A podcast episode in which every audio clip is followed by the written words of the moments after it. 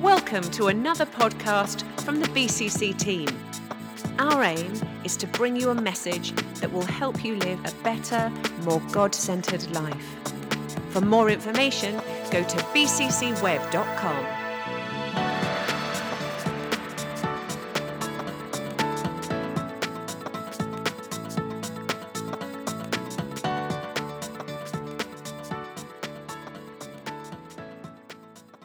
The University of Washington recently did a study and asked women, when is your husband most attractive to you?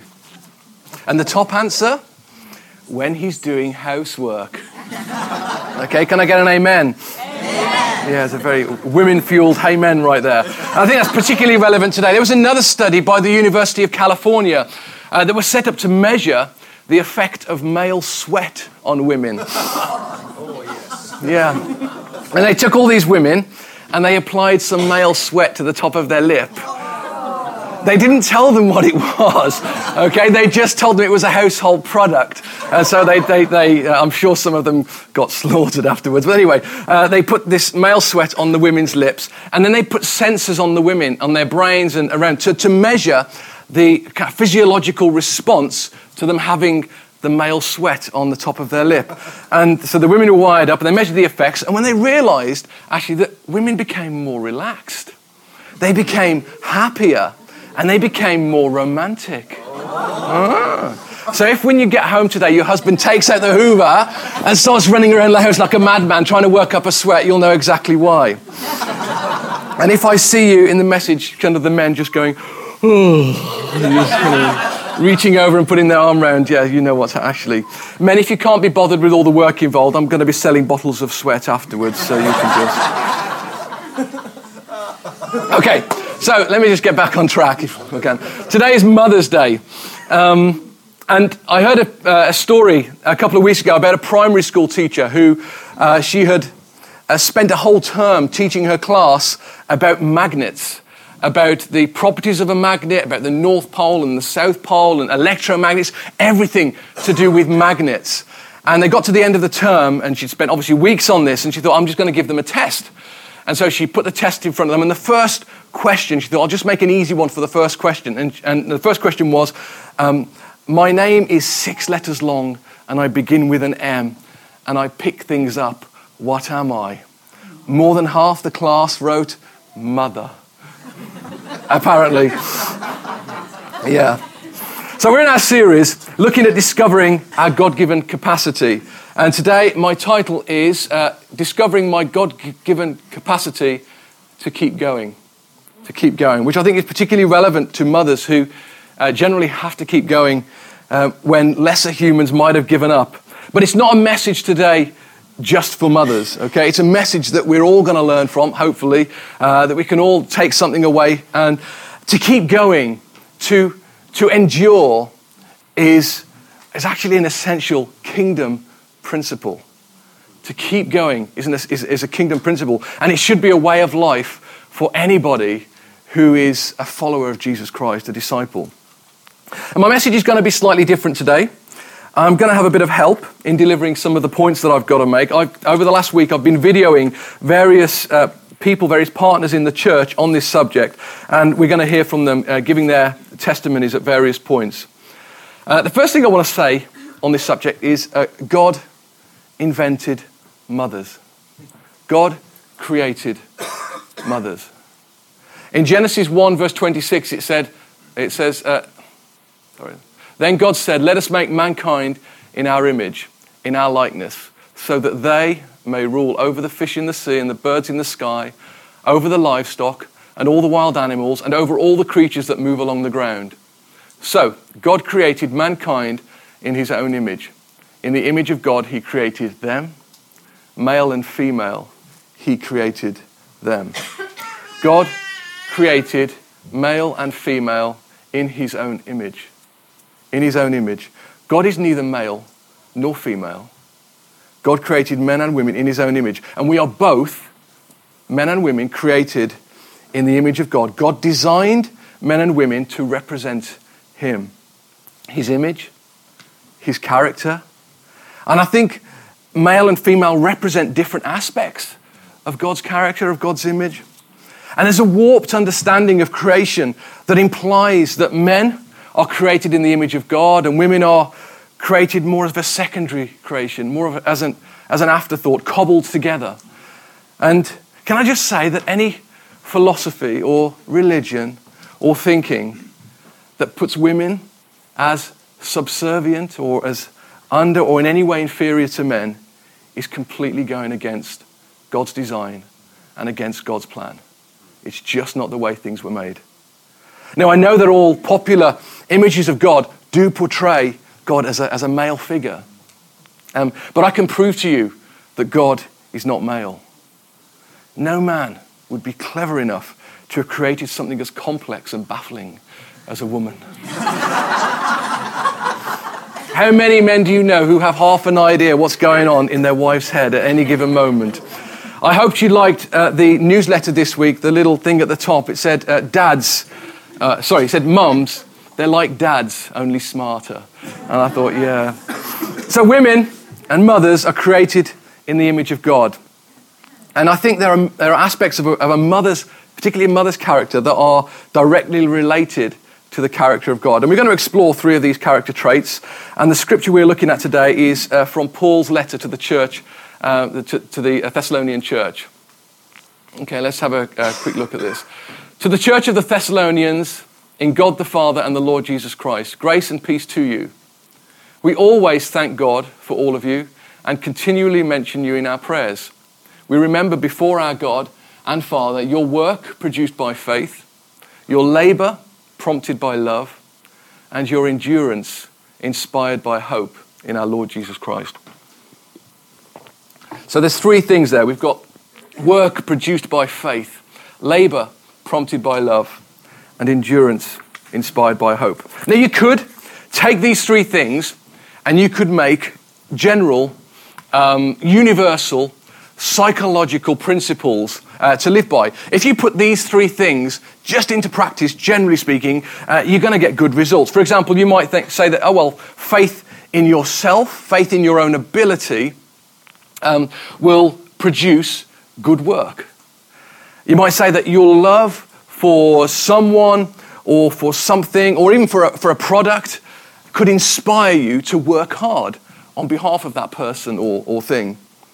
And you could say that you, you, if you hope for a win or for a better future or even a wage rise, it might bring about a measure of endurance. It would help you to continue and uh, to keep going in order to, in order to fulfill that hope that you've got of something better in the future.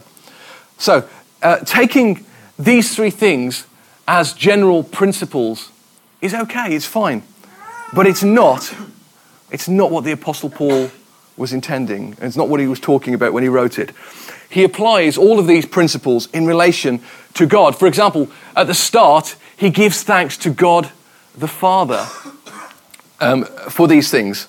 So he gives thanks to the Father for providing these attributes. He says, at the end, he says that God, uh, the Son, the Lord Jesus Christ, is the one that these are, um, is the object of our faith and our love and our hope. So God the Father is the source of them, and Jesus, God the Son, is the, uh, is the object of the faith, hope, and love that we have. And then later on in verse 5, he, he talks about the Holy Spirit, and he says that, um, essentially saying that these attributes are available to us because of the work and the power of the Holy Spirit that is in us. So there's kind of the Trinity mentioned in this, in this, in this short passage uh, God the Father, who is the source of them, God the Son, who is the object of our faith, of, the, of our hope, and of our love, and the Holy Spirit, who makes it possible for us to live with these three things. So they're not just self improvement principles, they're God centered kingdom principles that when you apply them to the right object, or uh, apply them to the right object from the right source, they're going to bring about eternal significance and eternal meaning to our lives. So these three attributes work produced by faith, labor prompted by love, and endurance inspired by hope are attributes available to us all. We can see them clearly in the role of, of motherhood, but we see them most clearly and most perfectly in the character of God. Okay, we see faith and we see hope and love in the character of God. Let me just give you some examples. There are, there are tons of examples of God's faithfulness, but I've just picked one. In the book of Hebrews, it says, Let us hold unswervingly to the hope we profess, for he who promised is faithful.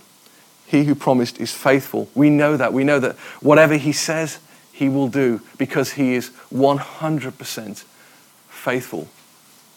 In 1 John, it says, Whoever does not love does not know God because God is love. Vlad already talked about that this morning uh, in reference to communion. God is 100% love. This is part of his character. He can't be anything else but love. And all the other aspects of God are connected and related to his love. So when we think about what we're going through or what God is doing in our lives, we know that the motivation is God's love for us because he is love. So God is the God of faith, He's the God of love, but He's also the God of hope. In Romans 15, it says, May the God of hope fill you with all joy and peace as you trust in Him so that you may overflow with hope by the power of the Holy Spirit. So we get to have that hope with us because of the Holy Spirit and because He is the God of hope. He's the God of faith, He's the God of love, and He's the God of hope. So the faith, hope, and love that are in us, they're not just general life improvement principles, but they are profound theological realities. They are distinct attributes of God's character, and He's put them as a possibility uh, for us to have them as well. God is faithful. God is love. God is the God of hope. And they're available to us made in His image. Made in His image. So, what we're going to do, we're going to hear and we're going to see some real life examples of these, uh, these godly attributes in three videos that I've put together um, this last week. Now, in these interviews, we're going to see in clear detail this relationship between work and faith, uh, between labor and love, and between endurance and, and hope. Now, endurance and keeping going is, um, is something that society doesn't really put a lot of store on these days. I don't think. You, if you think about relationships um, that break up and um, people who um, uh, kind of leave job, move from jobs to job. There's not a sense of endurance. And even in ministry, um, people, uh, you know, switching ministries and, and, and changing their minds about things.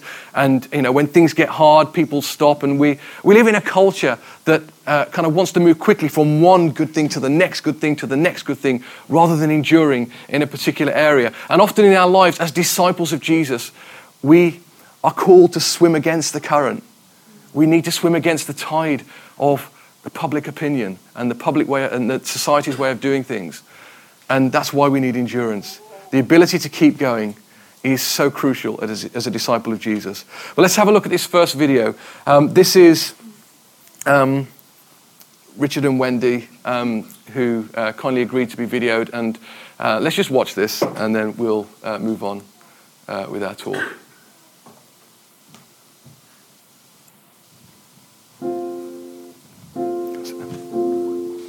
I'm Wendy, and this is my husband Richard, and we've been married for just over 11 years. And um, this is our seventh year living in England, so we spent most of our marriage over here.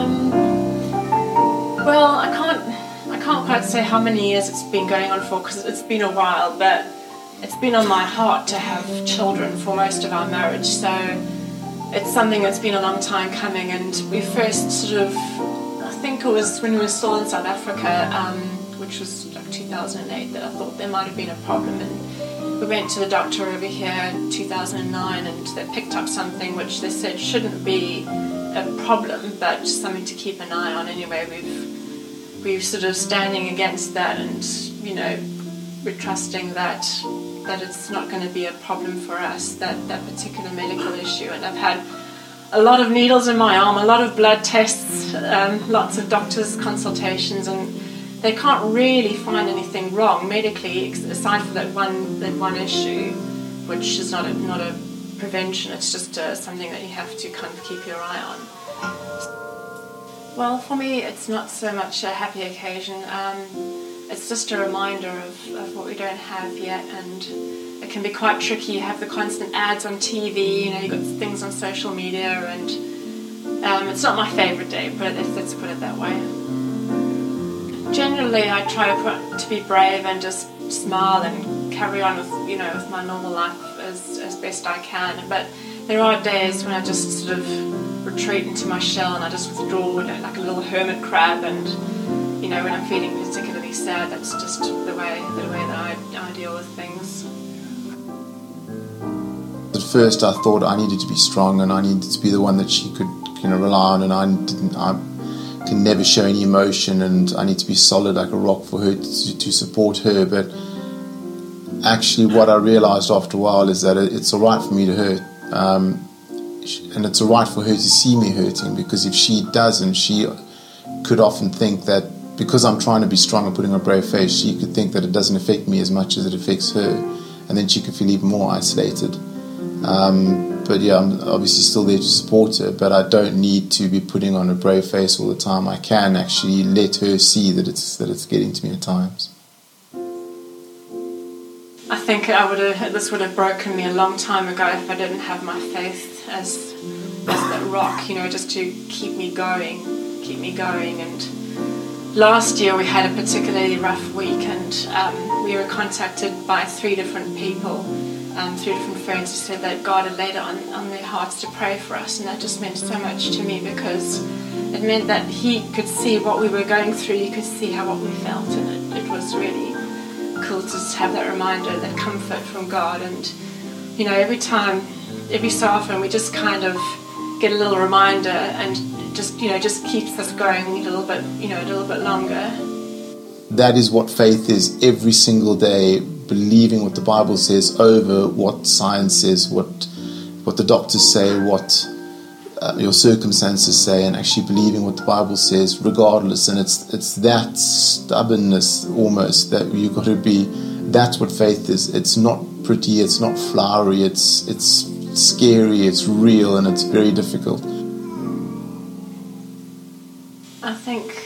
It's such a taboo subject, and people don't want to talk about it. But I think it's really important to to find a mature Christian couple that you can confide in and who can stand with you and pray with you and encourage you because you, you really need that. You can't do it alone, you know, you need that, that Christian support. There's people to hold you up in prayer. If, um, if we've noticed anything from, from our point of view, uh, the, the one thing that we really struggled with is the feeling that, that you're all alone. The devil tries to isolate you in these things. And you, are not all alone. You've got people standing with you, and I think it's important to know that. Just say that Richard and I, if someone who's watching this and is going through the struggle would like to talk to us, they must please feel free to do that.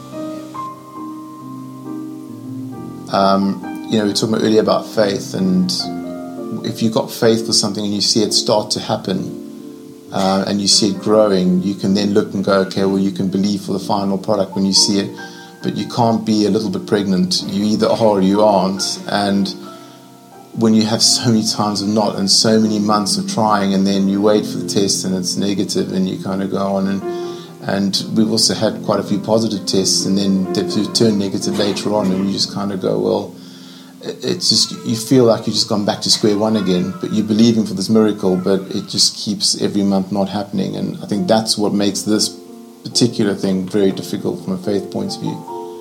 Um, because it's, it's, it's either all or nothing.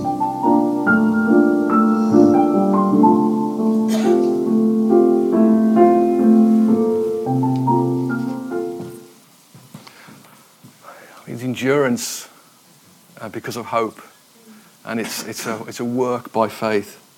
And that's endurance right there. I love, I love them talking about their faith as not something that's pretty or flowery, but it's scary and it's difficult. And faith isn't just blindly hoping that something's going to happen or that circumstances are going to change. Faith is, is saying, I'm going to pray for this outcome and I'm going to, I'm going to, I'm going to push in for this outcome, but I'm not going to let my circumstances affect my trust in the one who can change things. Faith is difficult and it's hard. Do you think it was easy for Abraham and Sarah in the Bible? I think it was easy for them to hold on to the promises of God as they reached extreme old age and they still hadn't had a child? Or do you think it was easy for, for Shadrach and, and Meshach and Abednego who um, face the king and they say, Well, you can put us in the furnace. Um, we have faith that our God can save us. But even if he doesn't, our faith is not going to be shaken. Our faith is not going to change. We think he can. We know, in fact, we know that he can. But even if He doesn't, our faith is still going to be the same. And we see difficult faith and hard faith again and again throughout the scriptures. Another example is the parents of, of John the Baptist, Zachariah and Elizabeth. And this couple, they pray all their lives for a child. They pray, they keep praying for years and years and years. And then it gets to a point where they realize actually it's no longer humanly possible for them to have children anymore. And so they stop praying. Their faith in God doesn't change, but they no longer believe that the outcome that they desire can possibly happen. They don't do anything wrong. In fact, the Bible is at pains to tell us uh, that they are righteous in the sight of God. It says uh, um, that they did everything that the Lord commanded blamelessly. They walked blamelessly, um, but they're old and they haven't been able to have children and they stop praying. And there's lack of a desired outcome. It doesn't move them away from God. But faith in these circumstances is so hard. It's when we need endurance. And it's often, uh, it's, a long, it's a long distance race. And it's only by the power of the Holy Spirit in us that we can keep going. But the capacity is there. The capacity is there in us to endure. And we know that an angel appears to Zechariah and he says to him, The prayer that you no longer pray has been answered is been answered. That prayer you no longer pray, God has heard it and has answered it. You're going to have a son. And John the Baptist then comes into the world. And I want to publicly honor Richard and Wendy to share this difficult testimony, but I want to let it also inspire you. Don't just take this away and say, oh, that's sad. Let it inspire you. Whatever you're praying for at the moment, whatever thing it is that you're praying to God for, that you're seeking God for, whatever circumstances that you need changing in your life, whatever outcome is on your heart, keep going. Keep praying. Keep enduring. Keep your faith strong, no matter how difficult. Yes, we know faith can be difficult, but God has put that power and ability, that capacity within each of us. Okay, I'm going to play the second video now. Um, this is uh, Lydia, again, another partner in the church who's going to talk about um, her situation.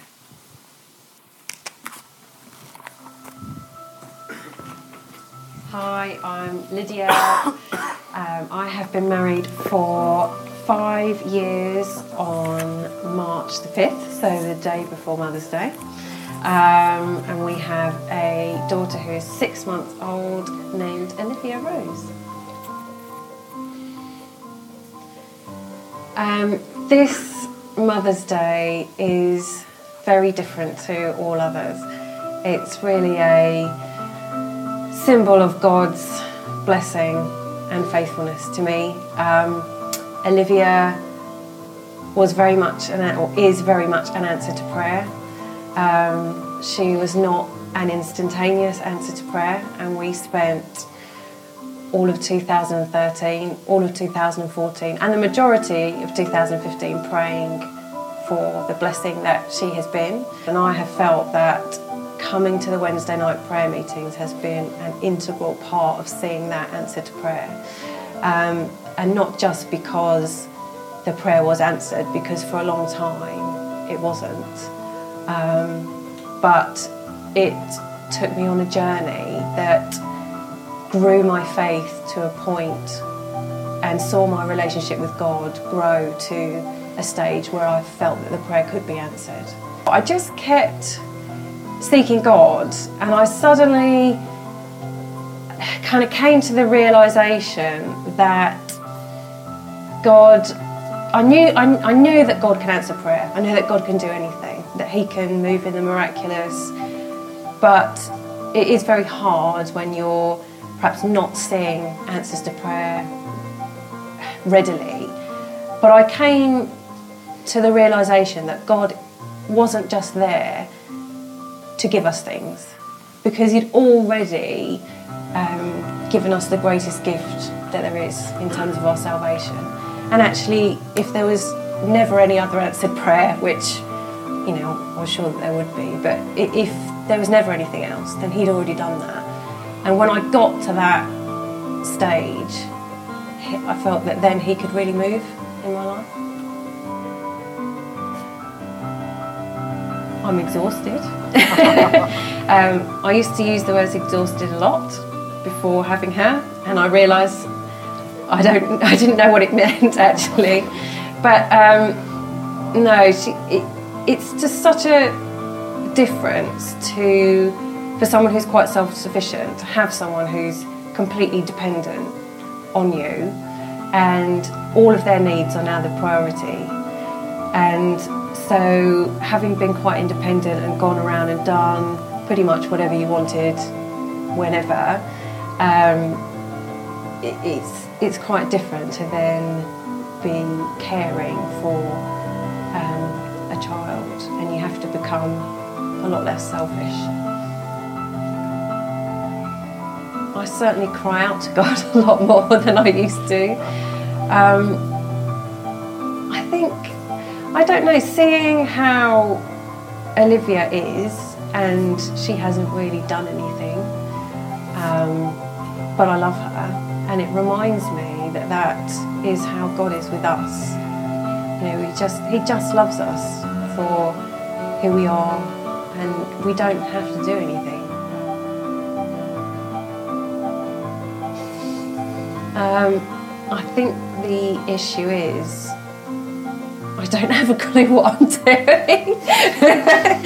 there's, there's, not one issue. It just seems very. And I think parent, parenthood just seems so massive. It seems so daunting. It seems like how will I ever get this child to a point where they are safe, healthy, well-rounded, faithful, knowing God. It just seems so huge.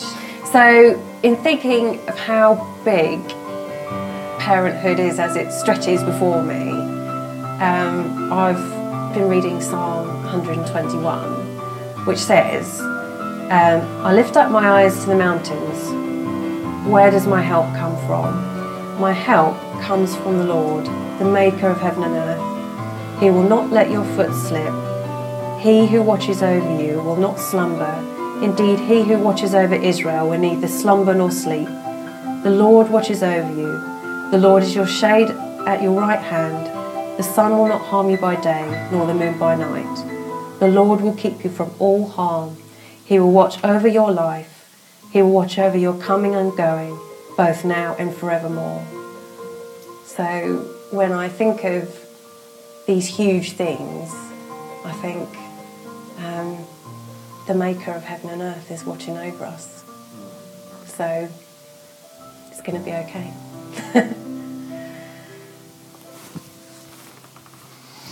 I love the journey that, that Lydia describes, how she kept coming to the prayer meeting, seeking God. She kept growing her relationship with Jesus through prayer. And it was at the point where she realized that she had received the greatest gift she could receive she, re- she had received her salvation. It was at this point um, that if, if God doesn't answer another prayer, it was enough.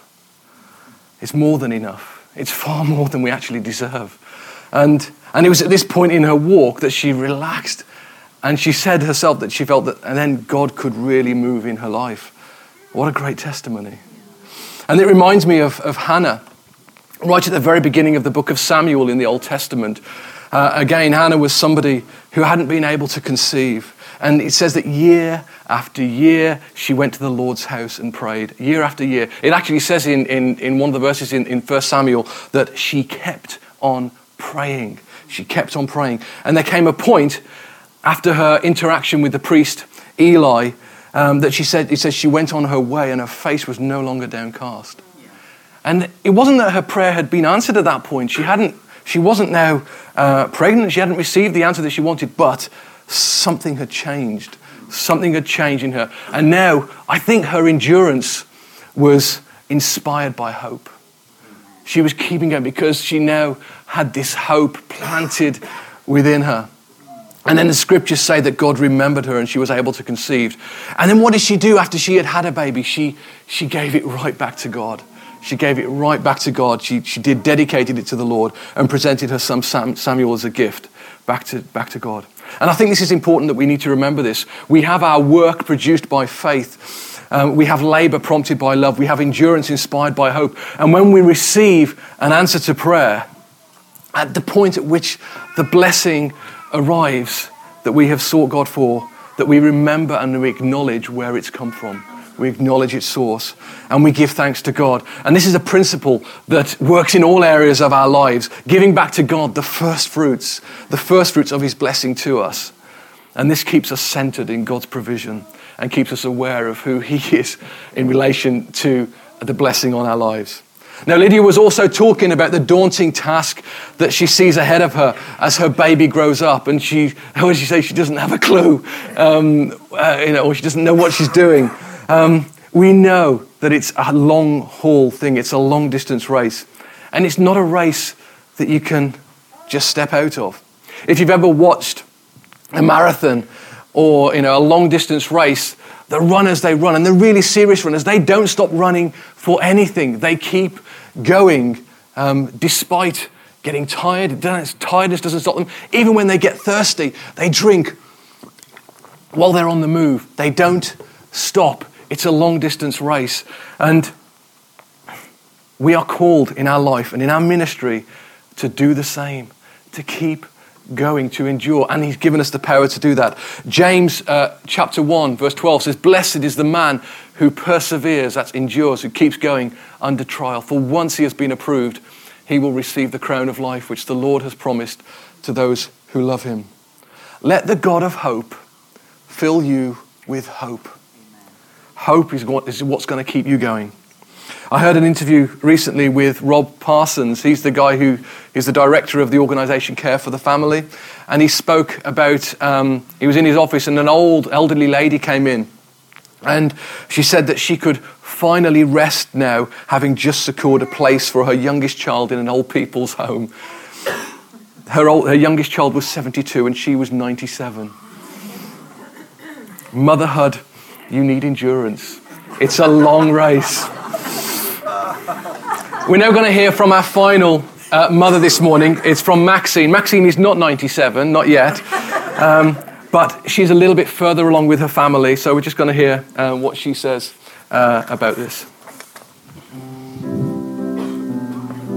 Hi there, I'm Maxine and I'm married to Martin, and we've got four children Alex, who's 18 next week, Zoe, 17, Maisie, 14, and Millie, who's 10.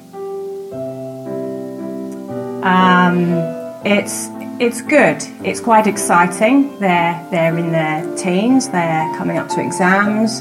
Um, two of them, the oldest two, are leaving next this summer, um, so that's really exciting for them to be moving on. Um, but on, on that hand, I'm, I'm thinking, what's what's it going to look like? What's the family going to look like this time next year? Because they'll both be working. Um, will they want to come on holiday with us still? Uh, it's lots of different things. So yeah. I think if it's important to God, and He said it in His Word, it's important to me and I try and impart that to the kids. So, for example, discipline. I'm hot on discipline, not me disciplining them, but them reading their Bibles, them praying, them having their own rela- relationship with God. Um, another thing I've always said to them and I've always maintained is I don't mind what you do, what you do in life as a career, career choices, um, as long as you love the Lord with all your heart. That, that's what matters to me and your dad most of all. So. Um, definitely honesty and openness. I've always said to them, you, you can't maintain and keep a relationship um, if there's lies or deceit. Um, and I've just told them if there's anything they need to tell me, they need to tell me honestly, not to hide it. I can't work with them if there's if there's stuff in the darkness, and I think that's uh, crucial to uh, a good relationship with the kids. Uh, for me, it's encouraging the kids um, just supporting them, even sometimes if they're making daft decisions, I've got to support them the best way that I can. Um, time, uh, since they were really young, we've always had dates with them. It started out as whole days when we could do stuff together, but it's sort of shrunk to the odd coffee or a, fish and chips, something like that. But we, we make time. Obviously, being four of them, we need to uh, to, to get to know them as, a, as an individual. So we, we make the space for that in our lives and also being a friend. I know I'm their mum and that comes first, but I know my kids like me and they enjoy spending time with me, and that makes me feel really good. So they are definitely my friends as well. Not a particular verse, but I think it really helps me to remember, and, and it does stay with me, that God is the one who is faithful, immovable, He doesn't change, and if, if everything is kicking off and there's trouble, it, it's normally me who's running around in circles. And if I just bring myself back in line to God, um, and and I know that He's my rock, I can I can cope with anything. So so in a nutshell, yeah, it's just knowing that God is faithful. He's always there. He cannot lie. He cannot change. I would say by knowing the truth about God, um, knowing that His word never fails, I constantly go to His word and just declare and speak out the truths and really try and live truths and promises that are in His word for me and for my family. And I witness to them and I show them and tell them, and they see what God does in our lives, and that helps them as well. Just that they always have a passion and a love for, for Jesus, always, all their days. Hmm.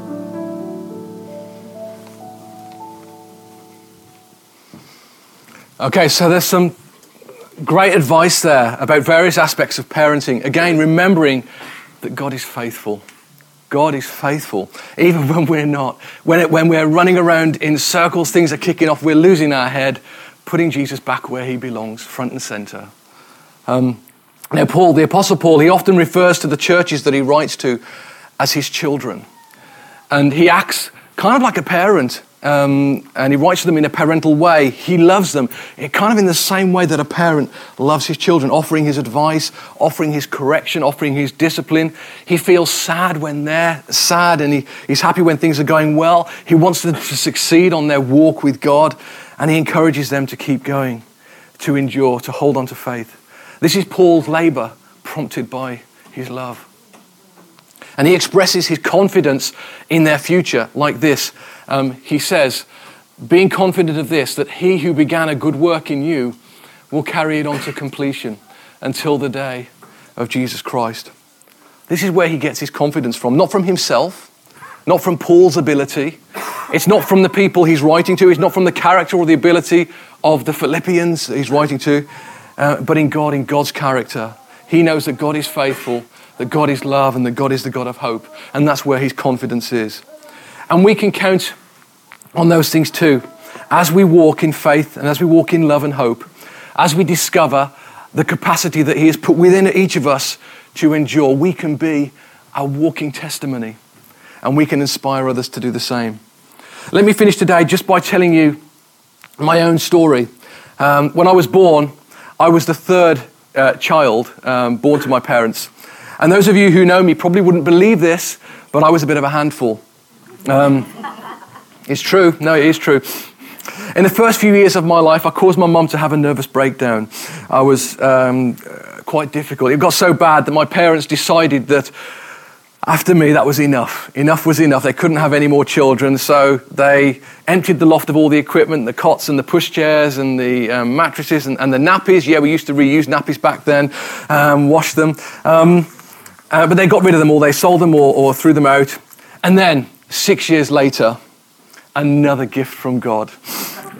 My sister was born, and this was a bit of a shock to my parents. They weren't quite as old as Zachariah and Elizabeth, uh, but they certainly were not expecting any more blessings. Um, and then six years after that, my brother Dominic was born. now, if you can imagine what a shock it was six years earlier, you can imagine how my parents, parents felt now. This is major league endurance. They had a baby or a small child in their house for over 20 years. They were parenting a baby. You might say God was answering the prayer that they were no longer making, or they had never made, um, and they were no longer making it for good reason. Um, now, despite all this, do you think my parents regret having me? Be very careful how you answer that. no. Despite my difficulties, despite the nervous breakdown and everything, my parents are grateful for me. Do you think my parents regret having my younger brother and sister? Well, no, no, of course they don't. No, they don't. Uh, my parents would be at pains to tell you what a blessing My sister Caroline and my brother Dominic are. Why am I saying this? Well, I guess because God is in control. When He says that all things work together for the good of those who love Him and are called according to His purposes, that's what He's talking about. He is in control. We can base our faith, we can base our hope, we can base our love on that promise. Whether you're waiting for an answer to prayer, whether you've had an answer to prayer already, or whether the future is simply just unknown and it's a blur, these three things remain faith, hope, and love. We endure, we discover the capacity with us, within us to endure that is put there already by God and we know that we'll see it all good in the end. Band, can you come up, please? Now, maybe you're sitting there and you can relate this morning to, to Maxine's testimony. She's in a season where things are uncertain. Actually, I should probably tell you that when she said her kids were leaving, they're not leaving home, they're just leaving school. Um, but she said things are uncertain and she doesn't know what things are going to look like down the road, what the, what the near future is going to, going to look like. The only thing that is certain for her family is uncertainty. You need to keep your faith, keep your love, and keep hoping and endure, discovering your capacity to keep going, and you'll inspire others to do the same. Or maybe you're sitting there and you relate to Lydia's testimony, to Hannah in the Bible, Samuel's mother, and you need to come to the realization that God's grace is sufficient for you. Despite the circumstances, you're not going to lean on your own understanding. We heard that last week. You're not going to lean on your own understanding, but you're going to acknowledge God and you're going to walk in His ways and you're going to trust that He will direct your path. Perhaps this message has reminded you that you have received an answer to prayer and you haven't acknowledged the source of that answer. Testimony, guys, testimony is such a powerful thing. It's so powerful. We've had it this morning. Sharing your story, like these guys have, inspires us to faith and inspires us to love and inspires us to hope. There is nothing like a faith filled testimony to fill us with faith. Share your story, guys. Give thanks to God. Or maybe you're sitting there and you relate to uh, our first testimony, Richard and Wendy, or, or Zachariah and Elizabeth. Perhaps there is something you've been praying for that you are praying for for such a long time, and you're holding on to God and you're holding on to His faithfulness and you keep your faith and you keep your endurance uh, because of the hope you have for a different outcome. And that's you. You keep going. But that joy feels like such a long way off. The Bible tells us that Jesus uh, was able to endure the cross for the joy that was set before him. For the joy set before him, he endured the cross. But for you, maybe that joy just seems so distant. Um, you're feeling that it's not going to happen. Well, my message this morning is keep going. Keep going. Be inspired by these testimonies we have heard today. Discover the capacity within you to keep going.